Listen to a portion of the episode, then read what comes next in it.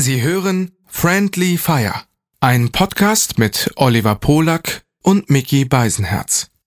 Für den Inhalt von Oliver Polak ist ausschließlich Oliver Polak verantwortlich.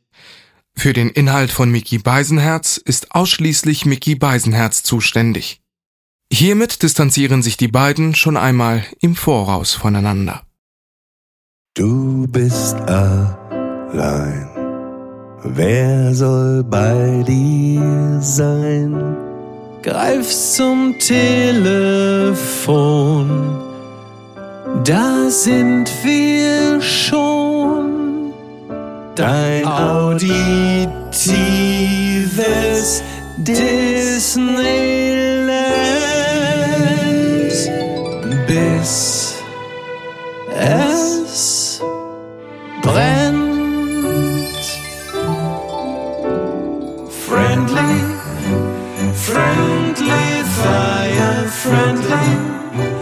Friendly fire, friendly, friendly fire, friendly fire, friendly fire. Ey, weißt du was? Bevor ich äh, mit dem heutigen Zitat beginne, finde ich, ich habe dich gerade auch so mitschunkeln sehen.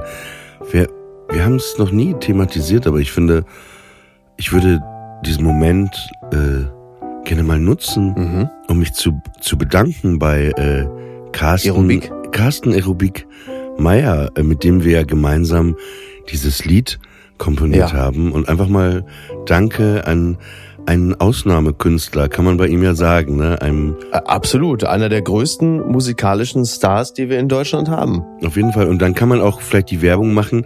Das ist sehr, sehr lustig, weil äh, sein Album kommt dieses Jahr noch raus. Und zwar ist es sein zweites Album und zwar nach 20 Jahren. Ach, ja, stimmt. Der hat ja, den, den hat man ja auch nie bei Spotify gefunden und so, ne? Der hat wirklich ganz wenig. Ja. Richtig, stimmt. Schon vor, ich glaube, vor zehn Jahren hatte ich schon mal gefragt, äh, wo man denn die Musik von ihm so kriegen kann, weil äh, ich war ja dann auch mal auf einem Live-Konzert von ihm im Prinz Charles in Berlin. Das war ja super. Ich erinnere mich dran, das war exzessiv. Äh, Wirklich ein absolutes Freudenfest.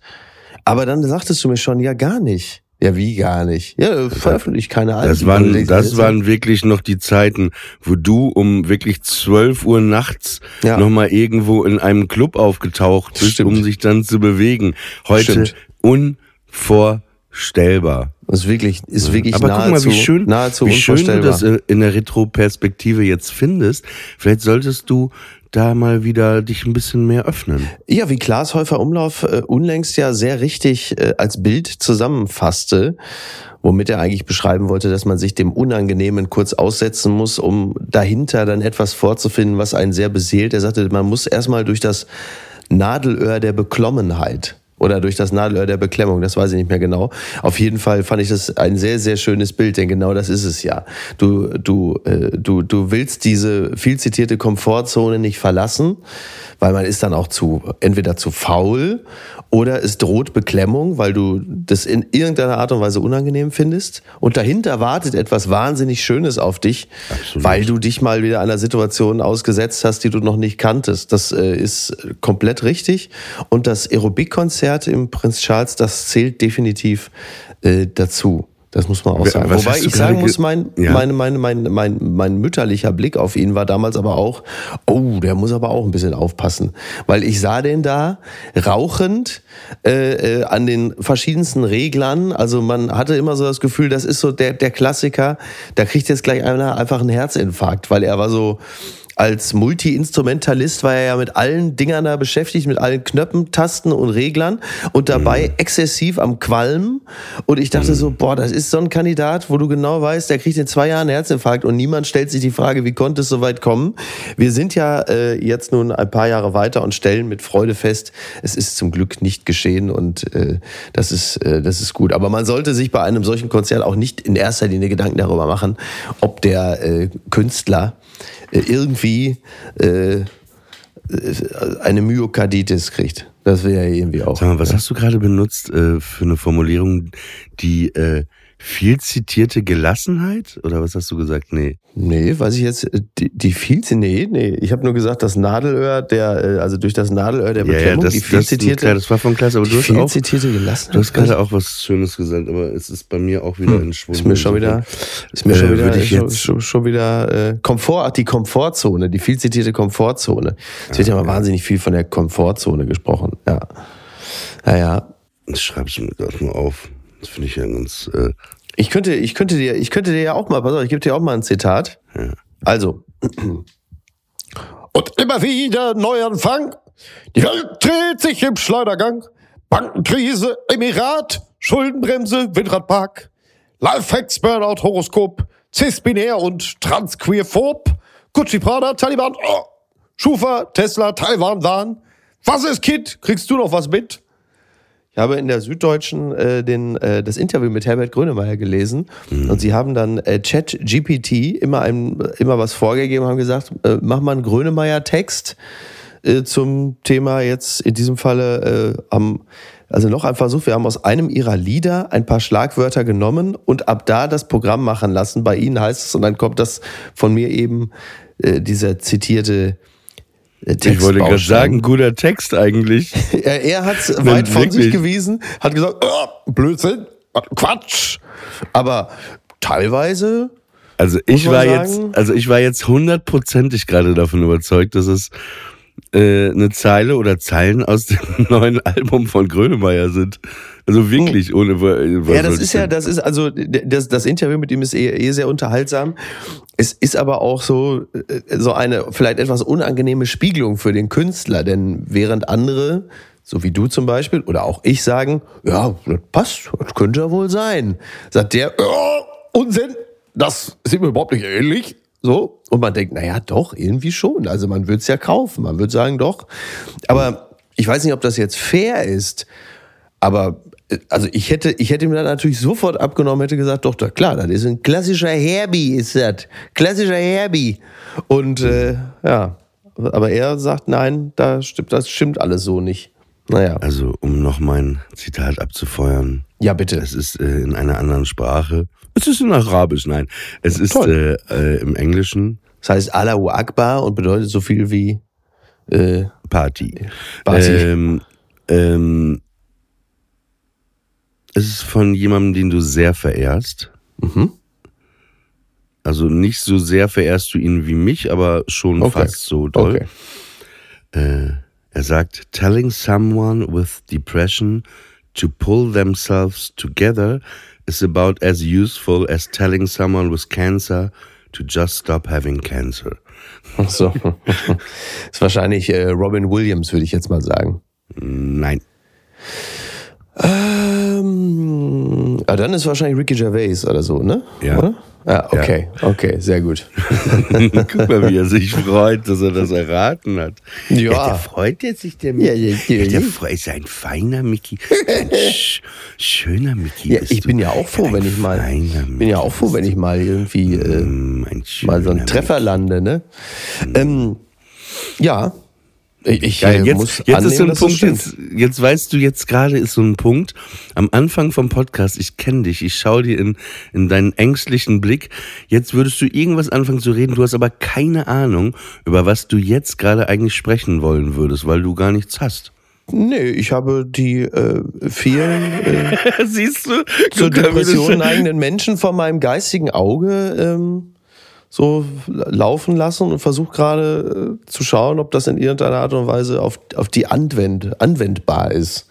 So. Ja, man wünscht sich ja auch gleichzeitig, wenn du jemanden gegenüber hast, der sagt, mir geht's nicht gut oder er kommt nicht aus dem Haus und so. Man, Ja. man wünscht, also ich habe das natürlich bei Leuten, die, die man mag, oder, also oder grundsätzlich, man wünscht ja jedem irgendwie, dass es ihm besser geht und man würde gerne, man würde gerne helfen, aber Ja. oft geht das einfach nicht, ne? Und das ist ja das Tragische, weil aber meine Erfahrung ist trotzdem, also so, so schwer so eine Depression ist und man sich dann vergräbt, also man vergräbt sich ja nicht, ne? Es ist ja ein Rückzug. Aber ist, ist, wenn man dann doch ähm, und das passt ein bisschen auf dieses Bild, was wir am Anfang hatten mit dem Ausgehen und mit Aerobik und dem Zitat von Klaas. Es ist dann trotzdem so, wenn du sagst, nein, ich will auf keinen Fall jemanden treffen, ich will auf keinen Fall was machen. Der Moment, wo du es dann vielleicht schaffst, mhm. auf die Straße allein zu gehen, ne? allein an die frische Luft, ne? deine Jacke anzuziehen, diesen kalten Winterduft einzuatmen, dann ist es, klar, es ist jetzt nicht hundertprozentig besser, ne? aber es ist gleich, gleich irgendwie fürs Gehirn doch irgendwie was anderes, was anderes passiert. Und wenn man das immer wieder schafft, aus diesem Loch rauszugehen, obwohl man natürlich überhaupt gar keinen Sinn drin sieht in dem Moment mhm. oder auch nichts fühlt oft, ist es trotzdem äh, ein Gewinn oder trotzdem auch, wenn man äh, einen guten Freund oder eine gute Freundin hat, äh, ich erinnere mich ja auch dran, als ich äh, wirklich schwer depressiv war vor acht Jahren. Und wir ja trotzdem, ich weiß nicht, ob du dich dran erinnerst, aber wir haben manchmal trotzdem zusammen gearbeitet. Ne? Also obwohl ja, ich mich ja. wirklich wie elendig fühlte, dann kamst du ja, ja, hier bei mir, mir zu Hause vorbei und dann haben wir gesagt, hey, ähm, lass uns doch äh, äh, äh, Comedy machen, was ja absurd ist, ne? Ja. Und irgendwie ja. war es dann aber okay, weil du das auch so akzeptiert hast, dass ich in diesem State of Mind war und du warst dann einfach da. Und ich glaube, oft ist es genau der Trick, dass man das eben der der äh, an Depressionen erkrankt ist, eben das Gefühl hat, eben nicht jemand, der da sagt, ach komm, jetzt reiße ich mal zusammen, sondern dass da mhm. einfach jemand ja. bei ihm ist, der sagt, hey, ich bin ich bin da, ist alles in Ordnung. Also so, äh, wenn du was machen willst, machen wir das. Wenn du nichts machen willst, machen wir jetzt gerade auch nichts. Ja. Hm. ja. Wahrscheinlich ist es das, ne? Wahrscheinlich ist es genau das. Dass man äh, dann einfach sich in irgendeiner Form wieder ins, ins Leben reinbegibt. Selbst wenn man in dem Moment da gar keinen keinen Sinn drin sieht. Ja. Ja. Wobei der, der, der, der, gemeine, der gemeine Ruhrgebietler, da besteht natürlich wirklich immer die Gefahr, dass äh, der auf so einen Depressiven trifft und an dem ersten Tag sagt, oh, das ist ja wirklich nicht schön, nee, da pass auf, dann ist auch gut, irgendwie, dann mach mal kein Thema. Und am zweiten Tag dann schon, jetzt auch mal gut, ne, jetzt komm, Jetzt ist auch mal gut hier. An Tag zwei direkt ist es vorbei mit dem Mitgefühl. Sagt man so, ja, was, jetzt komm jetzt hier, ich kann nicht, ich kann nicht. Haben sie dir ein Bein abgehakt oder was, jetzt komm. Naja, manchmal, manchmal, also nicht so drastisch gesagt, aber manchmal äh, schafft man es ja selber, auch wenn die Depression so stark ist, irgendwann zu sagen, so, ey, jetzt reicht's mir aber oder jetzt ist mal gut, auch wenn es schwer ist, das dann umzusetzen, mhm. aber dass man irgendwie dann trotzdem das starke Bedürfnis hat, dem etwas entgegenzusetzen. Und mit entgegensetzen meine ich halt eben allein vielleicht nur einen Spaziergang oder etwas anderes ja. zu machen, ne? Oder das ist ja auch das Ding, äh, viele glauben ja, dass Depression irgendwann geheilt ist. Ich glaube, das ist nur meine Theorie. Das heißt also ganz wichtig. Das heißt nicht, dass es so ist, aber ich glaube, dass es irgendwie immer dich begleiten wird ein Leben lang, wenn du einmal damit zu tun hattest, das in dir drin steckt, aber du lernst halt durch Therapie und anderes wie ein Werkzeugkoffer, wie mhm. du damit einfach besser umgehen kannst, ne? dass du dich besser verstehst, dass du Sachen einfach mehr akzeptierst, dass du manchmal vielleicht das da nicht auch kannst mein, oder das so. ist auch mein Verständnis. Also ich war auch überrascht. Ich hatte ja irgendwann mal ähm, auch äh, Kurt Krömer äh, im Kölner Treff zu Gast. Und da sprachen wir auch über das Buch. Und dann sagte, also ich, ich habe bis dato auch immer angenommen, genau das, was du sagst, dass man da wie, wie bei Alkoholismus oder anderen oder von mir aus auch wie, wie Krebs, ja, wo man sagt, der ist ja nicht, also man sagt, man ist geheilt, aber man hat ja eine Veranlagung im Körper, dass es wiederkommt. So, und, aber er sagte, nö, ist vorbei. So. Ich war erstaunt. Also ich dachte, ich hatte bis zu dem Zeitpunkt auch nicht angenommen, dass das dann wirklich einfach abgeschlossen ist, sondern bin auch immer der Ansicht gewesen, das ist in dir und du lernst damit zu leben und hast dann, genau wie du richtigerweise sagst, gewisse Techniken, damit umzugehen, wenn du merkst, es kommt jetzt wieder. Ich Aber dachte erst auch mal an so einen Moment, das ist vorbei und ich habe das komplett so, ne? Aber dann habe ich gemerkt, ähm, ja, ist wie so ein, so ein Geist, ne, der dann doch irgendwann da ist. Also ich will ja. Kurt Krömer nicht absprechen, dass es bei ihm so ist, kann ja gut sein. Oder ja. vielleicht ist es der Wunsch auch in dem Moment, aber ich glaube einfach, dass wenn so eine Art von Veranlagung äh, da ist, aber wie gesagt, äh, äh, da, das ist auch nur meine Perspektive, mein ja. Take. Das kann äh, bei anderen ganz, ganz äh, anders sein. Aber äh, jetzt die entscheidende Frage mit, mit der Depression und so, ne? Wie kriegen wir das denn jetzt noch deiner Mutter in die Schuhe geschoben? Ja, die war immer, die war immer, äh, äh, das, äh, das hat das immer abgesprochen, dass es sowas nicht gibt. Depression, das gibt es Ach, einfach nicht. Okay, Wo, Und, woher äh, wusste ich, dass die noch irgendeinen sympathischen Take würde beisteuern können? Ja, das war auch toll in der Klinik, äh, äh, dass es sowas nicht gibt und ähm, dass, äh, das kann ich dir auch noch sagen, warte mal, dass es so etwas nicht gibt. Und dann hat sie äh, auch gesagt, es wäre nur eine Erfindung, damit die Ärzte noch mehr Geld verdienen. Na guck, also bitte. Ne? Aber bei, bei mir, also der härteste Moment, den ich glaube ich hatte, was das angeht, war, also 2004 hatte ich ja das erste Mal Hodenkrebs, ne? Ja. Und ich, ich war dann äh, mit einer Frau zusammen das Jahr also ich dachte, wir wären zusammen, sagen wir mal so. Ja. Die wohnt aber irgendwie noch bei ihrem Ex-Freund. Auf jeden Fall, um es kurz zu machen, dann war ich ja im Krankenhaus, ne, wurde der Hoden amputiert. Danach gab es dann ja auch äh, erstmal zwei Wochen Bestrahlung. Bestrahlung ist auch nicht so schön. Und äh, während dieser Zeit äh, hat mir dann äh, irgendwie meine Ex-Freundin erklärt, ja, wir sind dann doch nicht mehr zusammen, sie ist wieder mit ihrem Ex zusammen. Sie ist übrigens seit hm. äh, sie alles in der Phase sieben, acht Jahren mit dem auch verheiratet, was ich vorher alles gar Ach, nicht guck. wusste. Sagen wir mal ja. so, es, es war jetzt nicht so, war, war nicht so die schönste Zeit in meinem Leben. Und dann ja. äh, und irgendwann hatte ich dann einen kompletten Absturz irgendwie und äh, das war mir einfach alles zu viel. Und ich äh, konnte mich da selber nicht mehr. Und gerade, es war auch im Zuge der Bestrahlung, weil du hast da krasse Nebenwirkungen, einfach du hast krasse Nebenwirkungen. Ja. Und dann, dann war ich halt äh, in der Klinik, weil ich merkte einfach, ich brauche einfach Hilfe. Also ich brauche in ja. dem Moment, ich, ich konnte es alleine nicht mehr aushalten.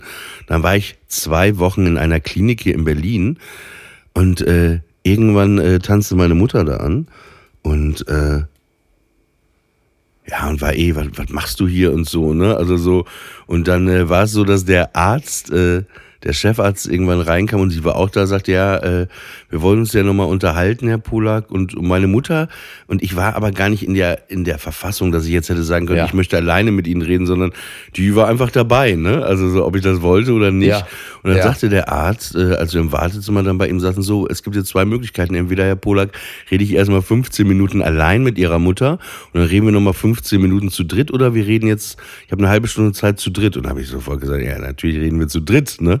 Ja. Also, weil, warum? Und dann war das echt so, ich war wirklich am Boden zerstört, war natürlich auch traurig, dass das war, war alles zu viel. Ne? Kann man ja, glaube ich, glaube ich, nachvollziehen, muss man jetzt nicht weiter ausführen. Ja. Dann war alles zu viel. Meine Mutter setzt sich in den Sessel, ich setze mich in den Sessel. Das erste, was sie dem Arzt sagt, na ja, mein Sohn lässt sich ja direkt in die Klinik einliefern, wenn er ein bisschen Liebeskummer hat. Okay. Und dann, dann sitzt Very supportive. Und denkst du, ja. Danke auch nochmal an dieser Stelle. Zumindest, sagen wir es mal so, zumindest konnte man dir in der Klinik mit dem Krebs helfen. Ne? Ist ja auch schon mal was wert. ja.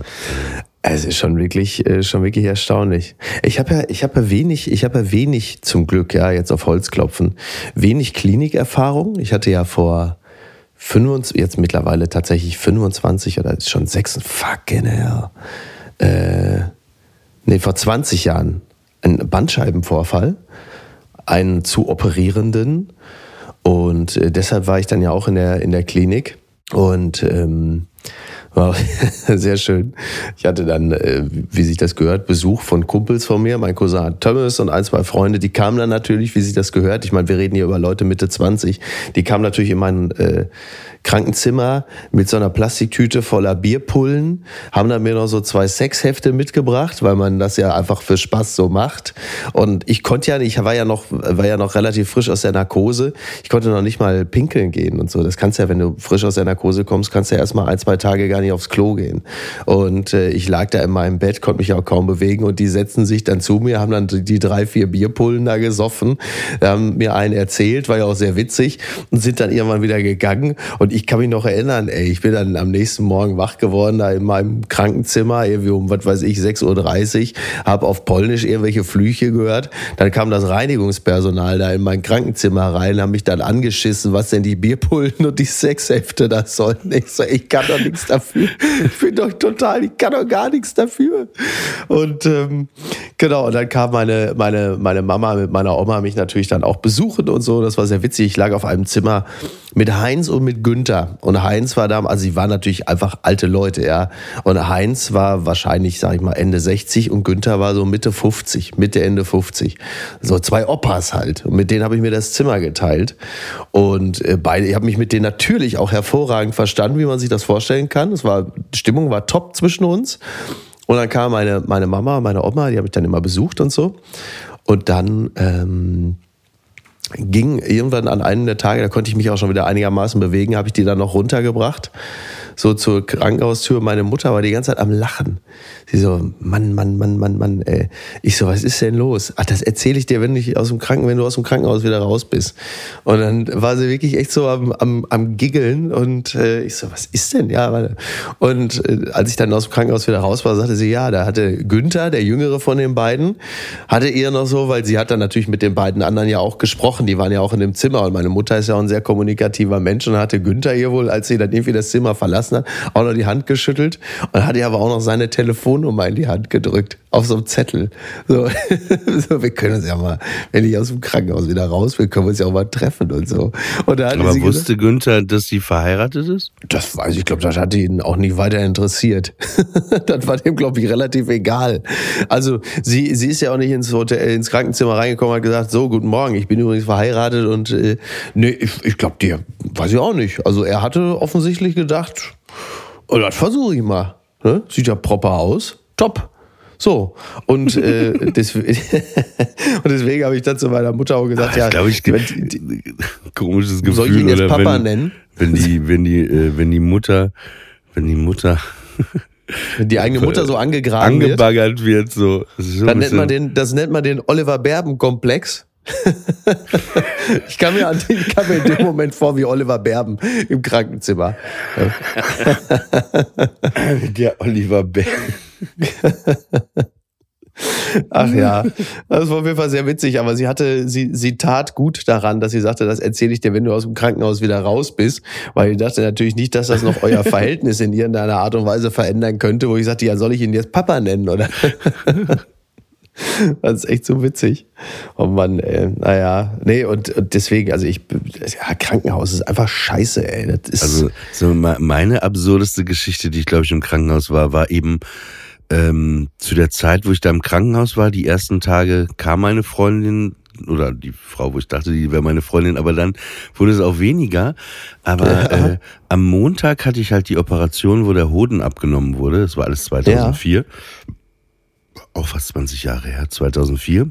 Und am Mittwoch, also zwei Tage später, sah ich das Motorcycle in ähm, endlich in Berlin in Berlin spielen. Ne? Und ja. es war für mich unvorstellbar, da nicht hinzugehen. Aber ich war ja bettlich, ich lag im Krankenhaus, konnte mich kaum ja. bewegen. Mr. Burns, als ich mich bewegt habe. Und und dann war ich aber so manisch und dann hatte ich mir in den Kopf gesetzt, dass ich da hingehen muss im SO36. Mhm. Dann habe ich meine da, damalige Partnerin angeschrien und meinte, nein, wir müssen da hin und so. Du musst einen Rollstuhl hier irgendwo äh, finden, der hier irgendwo rumsteht auf dem Gang. Auf jeden Fall habe ich die dazu genötigt mit ihrem, die hatte so, ein, so eine Art Van, so ein Chrysler Van, so eine Familienkutsche. Ja. Und dann äh, habe ich die so lange belabert, dass wir dann Mittwochabend aus dem Krankenhaus rausgeschlichen sind mit dem Rollstuhl. Mir tat auch alles weh. Dann sind wir zum ja SO36 voll. Dann hat sie mich echt mit dem Rollstuhl vor die erste Bühne, Reihe, ne? vor die ja. Bühne. Ich in meiner Jogginghose, Kapuzenpullover, erste Reihe mit dem Rollstuhl. Naja, und als dann vorbei war. Das ist wie so ein halt Andreas Dresen-Film irgendwie, ne? So, so eine typische Coming-of-Age-Geschichte irgendwie. Was weiß ich. Wer hätte dich denn dann gespielt? Elias Mbarek? Wer hätte es gemacht? Ne? Wahrscheinlich, oder? Vom Aussehen würde man natürlich sagen, es ist eher dunkel, Elias Ambarek, aber ich glaube, wenn ich mich ähm, besetzen. Oder hätt's doch, oder hätt's, oder hätt's doch Antoine Monod gemacht. Ist auch geil, ne? Du dir selber denkst so, ja, klar, wer soll mich spielen? Dann heißt es so, wir haben jetzt einen Hauptdarsteller. Es ist, äh, und du denkst natürlich, ah, warte, warte, warte, warte. Elias Mbarek, äh, der ist das, ne? Nee, wir haben äh, Antoine Monod jetzt genommen, weil wir dachten, der entspricht dir irgendwie. Und du denkst so, hm, na danke. Nee, äh, ich würde äh, äh, Christian Ulm nehmen. Ich glaube, der könnte So Ja, der irgendwie, könnte auf jeden Fall. also mich, glaube ich, ganz gut äh, äh, irgendwie von so, Teenage Anxiety könnte er auf jeden Fall gut verkörpern, das stimmt, ja. Ja. Auf jeden Fall, die Geschichte ging weiter. Abends, dann weiß ich, halb zwölf, zwölf, in die Charité zurück mit dem Rollstuhl mich hochgebracht. Und dann ähm, war es so am Donnerstag oder am Freitag, war es so, dass äh, ich das erste Mal mich getraut habe, das tat ja unten alles weh von der Operation. Wie gesagt, da wurde ja, Ja. was weggenommen. Und dann dachte ich, irgendwann habe ich, bin ich mal mit der Hand runter zur Unterhose und wollte gucken, wie sich da unten Ja, alles anfühlt. ja. Ob da, ne? Und dann fühlte ich so, da, ja, der eine Hoden war noch da und dann fühlte ich auf der linken Seite, hä? Der andere Hoden ist auch noch da. Und ich so, wirklich zehn Minuten, ich so, Okay. hä? Der wurde doch Ja. abgenommen, der wurde doch munter Ja. abgenommen. Und dann fühlte ich rechts und links und rechts und links. Beide Hoden waren noch da. Und ich saß dann erstmal echt verstört ne? in meinem Krankenhauszimmer und irgendwann auf die Notglocke, ne? Ich so, Ja. Schwester kommt rein, ja, was gibt's denn? Ich so, ja, ähm, Sie wissen ja, warum ich hier bin, ne? Operation Hoden amputiert. Ja, ich habe gerade nachgeguckt, die sind beide noch da. Und dann, Ja. das kann aber nicht sein, Herr Polak. Also wir haben hier, ich so, doch. Ja, dann lassen Sie mal sehen, ne? Decke hoch, ne? Und dann ist sie da mit, hat geguckt, ne? Mit Handschuhen, hat sich die Handschuhe Ja. angezogen, guckt mich an. Ja, stimmt, die sind beide noch da. Sag mal. Ich so, ja, das sag ich doch. Und dann Ist ja wie plötzlich, Chucky die Mörderpuppe, wo plötzlich da so der Krebshoden einfach von selbst wieder ja, auftaucht. Pass auf. So, und dann, guck, guck. und sie so, ich komme gleich wieder, ich hole mal die Kollegin. Na, ey, dann kommt die Kollegin. Am Oh. Ende waren die da wirklich mit vier Schwestern an meinen Hoden am Ist ja wie Rumfüllen. Ostern. Ist ja wie Ostern. nee, ist ja wirklich so. so äh, eigentlich war alles in Ordnung. Ich dachte mir, wie kriege ich die jetzt dazu hier noch? Ich habe dir noch ein 50. Nein, pass auf. Und dann waren die alle am Rumfummeln und alle sagten, ja, die sind doch beide Hoden da. Ich so, ja, aber bitte den, den Arzt, Sollte ja den, nicht sein. den Ja. Chefarzt, bitte jetzt sofort. Ne, Und ich dachte auch, vielleicht wurde was verwechselt und jemand anderem Ja. äh, äh, wurde der Hoden abgenommen und ich habe jetzt nur noch eine Niere Oh Gott, oder so. ja, sicher. Weißt Ja. du, also auf jeden Fall, äh, dann kam der Chefarzt, zog sich auch die Handschuhe, ja, und dann äh, fühlte er und sagte, ja, das eine ist ihr Hoden, das andere ist ein starker Bluterguss. Äh, sowas kann sich nur Wow, ergeben, wenn man okay. sich nach der Operation zu viel bewegt. Okay. Und dann musste ich das fünf Tage kühlen mit Eisbeutel. Hatte ich quasi noch einen Eisbeutel fünf Tage zwischen meinen Beinen. Also der. Motorcycle-Trip hatte mir halt äh, diesen Bluterguss hat, ist ja beschwert. quasi ja, krass. Aber ja. es war es mir wert. Ich ja sag quasi, das, Konzert war so, das Konzert, das Konzert war so geil, dass hier einfach nochmal ein neuer Hoden gewachsen ist, muss man sich mal vorstellen. Wer kann das über ein solches Konzerterlebnis schon sagen? Ich habe übrigens gerade einen sehr äh, schönen Artikel gelesen in, äh, in der Süddeutschen über Konzerte und äh, die Premiumisierung von Konzerten, wie absurd das mittlerweile ist, wie, wie teuer die Tickets sind und was dann so geboten wird. Ähm, und wie, wie, wie geisteskrank das ist. Also äh, es, es, es, es, jetzt gibt ja irgendwie, äh, das ist ja das Beyoncé-Konzert. Das ist ja sicherlich so das Beeindruckendste. Da gehen die Welches? Tickets rauf bis drei. Das Beyoncé Konzert? Knowles-Konzert, das Beyoncé-Konzert. Ähm, oder Beyoncé, Beyoncé, um die, so viel Zeit muss sein. Und dann gibt es das Premium-Ticket Pure Honey on Stage Risers Front Row Experience. Das kann man sich kaufen und äh, da sitzt man in der ersten Reihe, hat eine eigene Bar, ein eigenes Klo und darf über das offizielle Renaissance World Tour VIP-Laminat laufen. Also es muss irgendwie, ähm, also äh, muss man mal, äh, in der Süddeutschen ist gerade Marlene Knoblauch hat drüber geschrieben, es ist wirklich fantastisch. In der Und, heutigen äh, Ausgabe oder von in gestern? der, genau, jetzt in der aktuellen Süddeutschen. Von heute. Ähm, äh, ich ich habe es ja mal digital, deswegen weiß ich nicht, ob es von heute. Ich glaube, es von, müsste von gestern sein. Auf jeden Fall kann man es digital noch nachlesen. Und dann schreibt sie, weil sie schreibt auch über Iron Maiden, ist auch so gut. Da ist es so, äh, da gibt es inzwischen, also es gibt Gratis-Snacks, Trooper-Bier, speziell designten Trooper speziell designtes Trooper Merchandise und Trooper Laminat als Bonusoption bei Tickets. Und da schreibt es auch, irgendwie scheint der Bodenbelag wichtig zu sein. Oder den Ticketmastern fiel nichts mehr ein.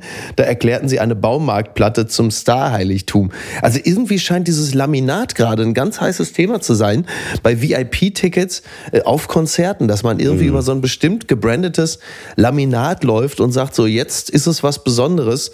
Äh, das Einzige, was ich wirklich verstehe bei Premium-Tickets, und da wirst du mir als fleißiger Konzertgänger höchstwahrscheinlich zustimmen, ist ein eigenes Klo. Das ist doch wirklich das Einzige. Also ich meine, auch geil natürlich, wenn du eine eigene Bar hast, weil dann kannst du halt einfach Bier saufen ohne Ende. Aber ein eigenes Klo, das ist natürlich, das ist natürlich wirklich richtig gut bei einem Konzert. Naja, man kann wirklich sagen, also so wie Kiss die ersten waren, die ja auch Merchandise äh, perfektioniert haben. Ne? So da waren sie die ersten. Mhm. Aber was dieses Premium, diese Fan-Experience angeht, ja. das machen Kiss ja. ja schon seit 15 Jahren, also vor allen. Ja. Aber man muss sagen, so wie oft bei KISS, dass sie es einfach geiler machen, weil absurderweise, dass du gerade diese Geschichte erzählst, habe ich vorgestern aus irgendeinem Grund äh, mir so ein 40-minütiges Video angeschaut. Du kannst bei KISS irgendwie so ein Premium-Ticket zwischen, ich glaube, es kostet zwischen 2000 und 2500 Euro. Ich weiß es aber nicht. Da ist aber alles drin. Du hast erstmal Zugang zum Venue um 4 Uhr, wirst da mit so einem mhm. Begleiter rumgeführt. Auch ja. auf der Bühne wird dir alles gezeigt. Du kriegst irgendwie Merchandise, du kriegst einen VIP-Pass und dann darfst du beim Soundcheck, und der ist so eine Dreiviertelstunde, okay. der ist dann nur für 50 oder für 100 Leute, ja. darfst du vorne an dieser an diesem, ja, an diesem Metallzaun, den sie da meistens aufgebaut haben, darfst du stehen und die proben und ich habe mir das angeguckt und das war so zauberhaft, wie die auf die Bühne gehen, wie locker und wie die mit den Fans reden, wie ja. sie auch sagen, was sollen wir spielen. Ne? Und du darfst als Fan wirklich sagen, Ach, hey, spielt das und das spielen die dann. Und dann wird auch ein Mikro ähm, rumgereicht und die dürfen dann auch Fragen stellen. Ne? Also sie machen okay. wirklich dieses, wirklich, aber auch nicht so abgewichst oder so, sondern nehmen sich wirklich Zeit, weil sie können auch sagen, ey, ja. äh, ich wusste eh gar nicht, dass sie selber Soundcheck machen, aber könnten ja auch sagen, ey, äh, und dann kriegst du noch für die VIP-Experience das Foto mit Kiss, ganz wichtig danach, naja, später. Und da finde ich, muss ich wirklich sagen, da finde ich das so, also im Vergleich zu dem, was du jetzt gerade zum Beispiel erzählt hast, finde, und du hast natürlich ganz vorne, bist du dann später auch beim Konzert. Genau. Und da finde ich, also wenn du wirklich Hardcore-Fan bist von einer Band, ja, ja und, und ja. du sagst, ey, das mache ich jetzt einmal, ne, dann, dann finde ich das, also gerade bei KISS auch eine geile Sache. Wie gesagt, ich habe es mir angeschaut und wie geil ist das? Du stehst da vorne und sagst, äh, spielt mal bitte Black Diamond und die spielen mal Black Diamond und sie ja. beantworten dir einfach eine Frage, die du denen immer schon stellen wolltest. Da finde ich es okay, aber äh, es war jetzt ja gerade ein großes, äh, äh, großer Streit auch mit The Cure. Äh, die haben sich, glaube ich, mhm. mit Ticketmaster auch angelegt, wegen diesen ganzen Preisen, die da äh, in, in die Höhe schießen. Ich glaube, Neil Young ist gerade auch in die Diskussion eingestiegen und ja. äh, ich finde es ja okay, eben wie bei KISS, wenn du wirklich was bekommst, ne? Aber wenn das einfach nur so ein, so ein abgewichstes äh, äh Game ist, ja. ist halt sehr unsexy. Und ich frage mich, ich weiß, es ist jetzt ein bisschen aus der Hölle, weil daran merke ich, dass ich schon so alt geworden bin. Aber ich kann Beyoncé auch nicht aussprechen, glaube ich, richtig. Aber da ist es zum Beispiel, sie hat ja auch super viele junge Fans. Ich frage mich manchmal, mhm. hey, wie, Wer soll das bezahlen? Ja, es ist aber wirklich so. Wie kann, also, also ich frage mich auch so beim Normalverdiener, wer soll das bezahlen? Aber ja. du fragst dich bei den Kids und die diese Bands ja auch groß machen, so, äh, das, also. Ja, ja, klar. Naja, am Ende sind es ja vermutlich die Eltern, die die ganze Scheiße bezahlen müssen. Oder die Blagen haben halt einfach über ihren TikTok- oder Instagram-Kanal sich schon so viel Geld zusammen geinfluenzt, dass sie es bezahlen können. Aber ähm, klar, also es, es ist absurd und äh, die Musikbranche ist insgesamt natürlich auch irgendwie am Arsch und ähm, jetzt mittlerweile holt man die Kohle ja dann rein über die über die Ticketverkäufe und vor allen Dingen die Extrapakete, die damit einhergehen. Du kriegst ja mhm. dann auch irgendwie in dem Artikel steht also Harry Styles Pop-up Experience Shops oder was weiß ich. Da mhm. kannst du dann irgendwie ein spezielles Vinylalbum kannst du bekommen und äh, dieses und jenes nur für kurze Zeit. Du musst natürlich irgendwie zusehen, wenn die wenn die die in Anführungsstrichen CD es nicht mehr erwirtschaftet, wie du links und rechts die Kohle reinholst. Und bei den größeren sind es natürlich mhm. dann so Spezialpakete und so spezielle Ticketpakete. Also bei KISS finde ich es ja tatsächlich, wie du richtigerweise sagst, ja noch am, am irgendwie am ehrenhaftesten, denn du kriegst ja dann wirklich nochmal was Besonderes geboten. Also als Fan bei den Proben dabei zu sein, beim Soundcheck und dann noch so ein, so, so, so ein, wie so eine Art Bürgerdialog, das ist ja wirklich geil und besonders. Aber diese und Scheiße. Dann noch das Foto für die Ewigkeit. Genau, genau. Aber die Scheiße mit dem Laminat und, und so, das ist natürlich einfach eine mhm. total lächerliche Nummer. Und das fand ja dann äh, wirklich seine, seine, seine unwürdige, seine unwürdige Spitze in diesem Helene Fischer Konzert, wo dann die VIP-Ticket-Fans ausgerastet sind, weil im VIP-Bereich die Schweineschnitzel aus waren und gesagt haben, irgendwie jetzt, also die waren ja kurz vor Volksaufstand Paris, mhm. ähm, dass da irgendwie die, im, im VIP-Bereich die Schnitzel aus waren. Pass auf. Wir, wir haben einen Schnitzelalarm in der VIP-Zone. Ne? Also wir gehen ja äh, auch auf Tour dieses Jahr. so, 24. 25. Ja. Mai, 1. Juni. Fang jetzt schon mal an, Laminat Hamburg, zu legen. Hamburg, Düsseldorf äh, äh, und dann äh, in München. Und jetzt ist die Frage, äh, was ist denn unsere VIP? Äh, äh, also weil die Tickets sind auch finde ich teuer. Also ich finde, wir sollten die, die VIP ja. Experience den Leuten noch dazugeben. Oder äh, tun wir denen Gefallen, wenn sie uns einfach nicht Meet and Greeten können? Das ist eigentlich gut. Ich pass auf, wir machen Meet and Greet und einer Person, die besonders viel äh, gezahlt hat, gebe ich Corona. Das ist alles, was ich derzeit so zu geben habe, so Nein, Corona, dass man dann sagt, wenn man uns trifft, dann kriegt man einmal mal so richtig, einmal so eine neue indische Corona-Variante. Wir müssen wirklich nochmal drüber sprechen, was wir da überhaupt live machen. Also vielleicht hast ja, du ja ausnahmsweise irgendwann nochmal vorher Zeit.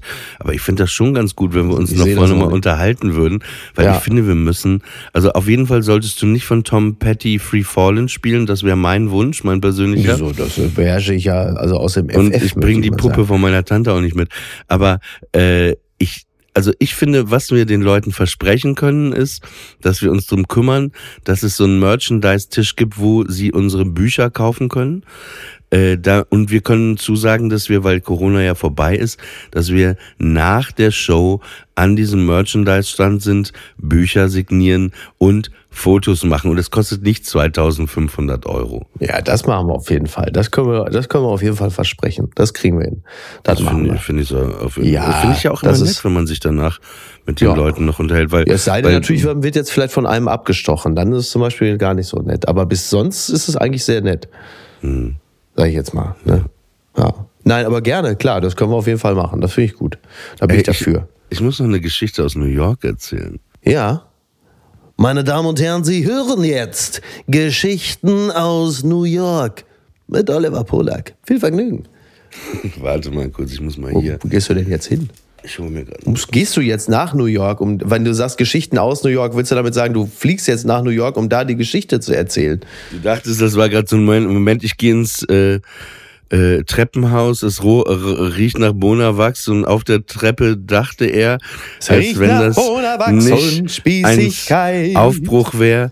Oliver müsste einfach gehen für alle Zeit. Für alle für Zeit. Alle Zeit. Ich war noch niemals in New York. Ich Was für ein gutes Lied. Niemals auf Hawaii. Er spricht das aber auch so deutlich Ging immer. Durch San Francisco in zerrissenen Jeans. Er hat immer sehr, das, äh, das ist immer, wenn, wenn ich mit Aerobik Gesang aufnehme, weil ich neige dazu zu nuscheln, sagt er immer, mach wie Udo Jürgens, ganz genau ja. aussprechen. Ich finde ja, die perfekteste Aussprache in der Musik im Englischen hat äh, Karen Carpenter. Oh, wenn, sehr gut. Muss mal drauf achten, wenn du die, ja. die, die Lieder hörst von den Carpenters, ne? Ja. Was für eine glanzblitzklare Ach, Sprache sie hat. Also ihr auch zu Hause, wenn ihr mal, hört ja. mal nachher in die Carpenters, eh das Schönste, was man am Sonntag machen ja, kann eigentlich. Best of Carpenters hören. Ähm, das ist so, äh, das ist die Perfektion der, Eng, der, der englischen mhm. Sprache. Ja. ja, ja, interessant, stimmt. So, Geschichten aus New York. Mit Oliver Polak. Ja, sie, also ich verrate vielleicht so viel, weil sonst ist es vielleicht ein bisschen traumatisierend. Sie geht gut aus. Okay, gut. Ähm, ich äh, wollte noch eine Zigarette rauchen von meinem Hotel. Es war halb elf abends. Ich hatte äh, jemanden zum Abendessen getroffen. Dann sitze ich auf der Bank vor meinem Hotel und das war East Houston Street unten bei Katz und eben mhm. wo, mein Hotel ja. ist. Auf der einen Seite zweispurig, auf der anderen Seite zweispurig. In, ich in der Mitte auf so einer Insel, wo eine Ach, Bank ist. Ja. Horror. Wirklich die schlimmste Geschichte, die ich seit langem erlebt habe, auf jeden Fall. Und es war halt New York. Es war viel befahren, es war abends, es war dunkel. Und dann sehe ich auf der linken Seite von Weitem auf dem Fußweg irgendwas flitzen, rennen, ne? Und dann denke ich erst, ist das ein Fuchs, ist das ein Hase? Und dann sehe ich, dann kommt das näher. Scheiße, ein Hund. Ohne Leine, ohne Halsband. Oh. Horror, Horror, ne? Weil, weil der rennt und rennt und dann in dem Moment überquert er die Straße, ne? Und ich, ich mhm. dachte schon, oh Gott, ey, das ja. anzuschauen ist der Horror, wirklich, ja. ne? Wenn du gerade ja. auch einen Hund hast und Tiere liebst, dann flitzt er direkt vor meinen Füßen vorbei rechts auf die Fahrbahn und dann direkt höre ich den Schrei von dem Hund, das Autogeräusch, also wird der richtig vom Auto erfasst. Ja. Schock. Ich bin sofort auf die Straße gesprungen, damit nicht das nächste Auto noch drüber fährt. Ne? Ja. Hab das Auto angehalten. Dann lag dieser Hund. auch schon mutig, ne? Also was man ja, so macht mit so Adrenalin mutig. im Körper, ne? Ja, aber ich, ich, ich, der Hund, ey, ich, das war so dieses Geräusch ist immer noch in meinem Ohr, beide Geräusche. Dann lag der Hund da, also für mich war der tot, ne? Alle ja. Viere von sich gestreckt, einfach nur noch auf der Seite, hat sich nicht bewegt, ne? Ja. Horror, echt. Und dann, ich war auch selber, gebe ich zu, unter Schock. Ich war komplett ja. unter Schock, weil ich hatte sowas noch nie erlebt. Und ähm, naja, und dann habe ich dachte, ich muss den jetzt aufheben. Ne? Und ich dachte mhm. nicht, dass er aufgerissen ist, auf der anderen Seite ja. schon am Bluten. Dann habe ich ihn aufgehoben und dann, äh, ja, dann habe ich mich wieder auf die Bank gesetzt und habe ihn an mich genommen. Der war ganz ruhig irgendwie, war komplett unter Schock, aber er lebte.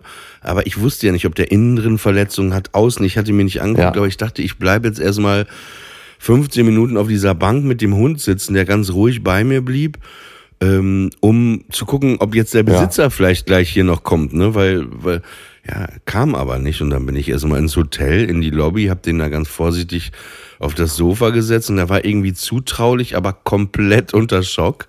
Naja, und dann äh, dachte ich, scheiße, was machst du jetzt? Ne? Also ja. jetzt mit diesem Hund, was, was machst du jetzt? Und dann habe ich gedacht, ja, erstmal muss der untersucht werden. Dann habe ich so eine Notfallklinik ausfindig gemacht bin ich mit dem Hund in so einem Uber-Pad, gibt's ja Ach, mit krass, Haustieren. Also wirklich, ja. Bin ich dann zur Notaufnahme abends um elf. Absurderweise in New York keiner im Wartezimmer, niemand. Waren zwei, drei Nurses und eine Ärztin, alle weiblich. Ja. Was man echt gespürt hat, weil die waren einfach alle sehr, sehr nett, sehr haben sich sofort um den Hund gekümmert, ähm, waren ganz äh, sanft auch zu dem Hund, Blut abgenommen, alles überprüft, äh, Röntgen, alles komplett und ich saß halt die ganze Zeit, die zwei Stunden bei dem Hund, ne, an diesem Tisch, wo der drauf saß, da gab es so einen Schlauch, wo Oxygen rauskam, also so ein bisschen ja. Luft, damit der ja. irgendwie ähm, sich wieder berappelt, aber ich habe mich auch so so stark in den verliebt in, de, in dem Moment, ja. ne, weil der, weil er so hilflos ist einfach, ne, der saß, das war ein Chihuahua und ähm, naja, dann haben die aber gescannt, ne? Dann sind die mit so einem Scanner über den Hund gegangen und plötzlich haben sie einen Chip gefunden. Und bei dem ah, Chip okay. war ja. eine Telefonnummer hinterlegt. Und dann haben Ach, die okay. immer ja. wieder versucht, diese Nummer anzurufen, sagten aber irgendwie, sie können da niemanden erreichen. Okay. Ich dachte, ja, scheiße, ne? weil dann war das so ein bisschen so, als ob die aufgeben, ne? Ja, da kommen wir irgendwie nicht durch. Und da habe ich gesagt, obwohl die es gar nicht dürfen, aber die waren selber auch so ein bisschen, ja, weiß nicht, bisschen hilflos, habe ich gesagt, gib mir mal die Nummer, ich will der Nummer mal eine WhatsApp schreiben, ne? Weil ja. ich dachte, vielleicht Ne, und dann sah ich auch direkt an der Nummer, äh, war ein Foto verbunden, ne? Okay. So mit mehreren Frauen drauf. Ja. Äh, und da dachte ich, okay, und dann habe ich halt äh, sehr äh, sanft, behutsam eine Mail geschrieben. Hallo, mein Name ist äh, Oliver Polak.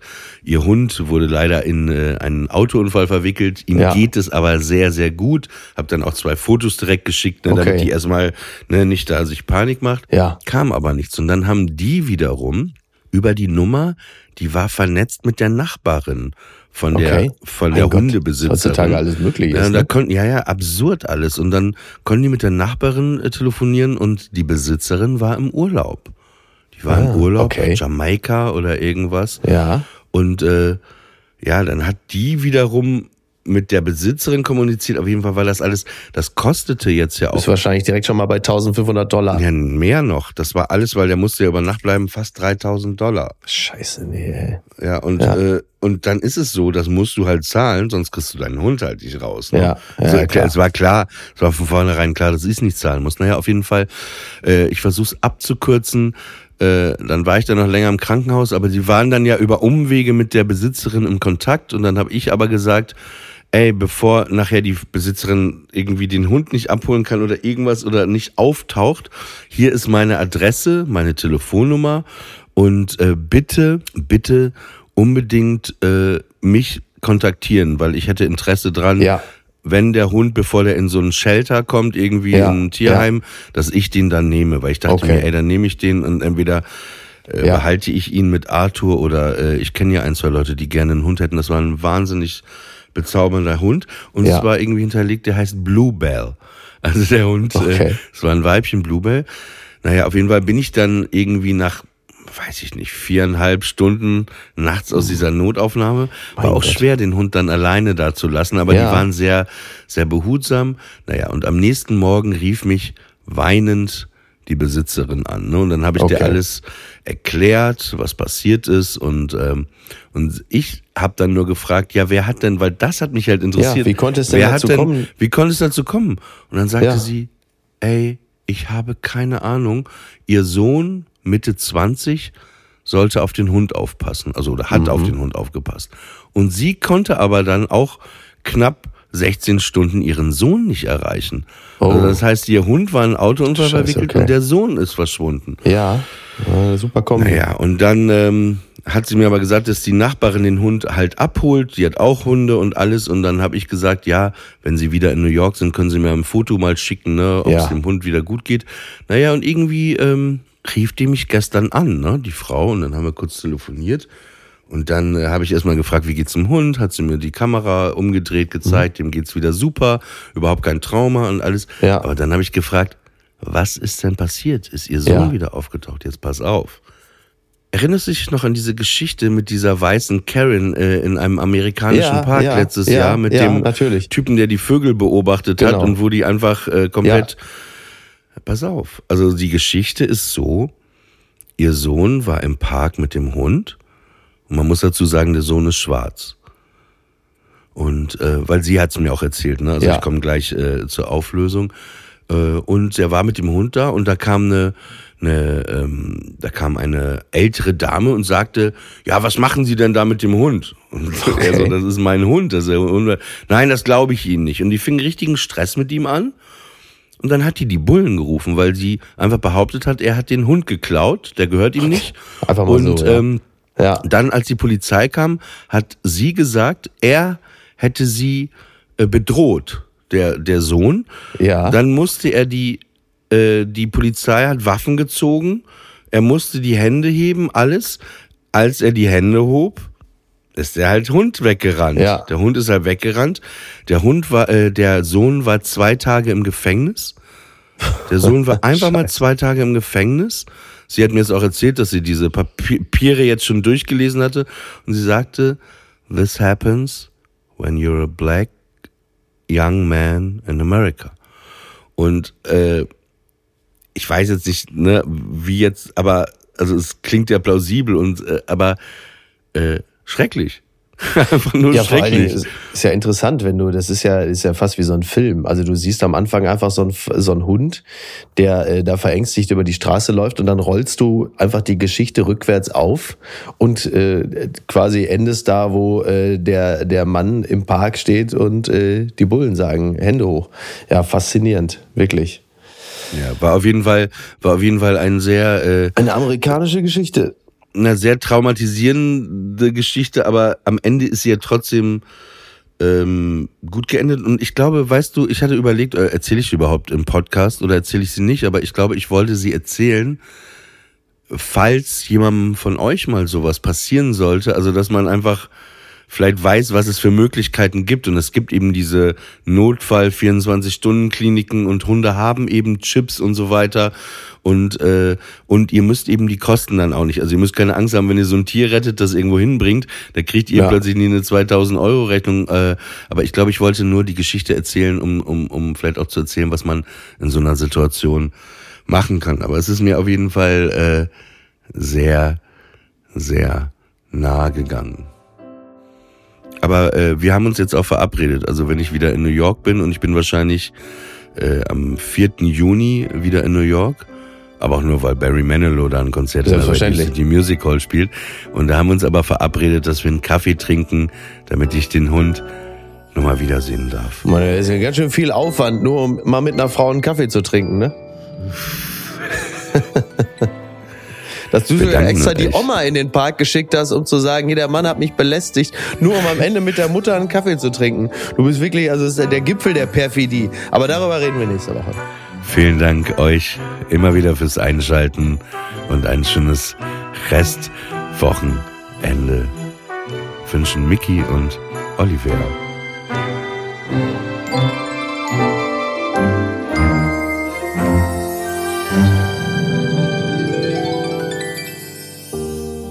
Friendly Fire ist eine Studio Bummens Produktion. Executive Producer Tobias Baukhage. Produktion Hanna Marahil und Inga Wessling. Ton und Schnitt Konstantin Lange. Und einen besonderen Dank an Aerobik für die Musik und an den lieben Eden Hasanovic für das Entree.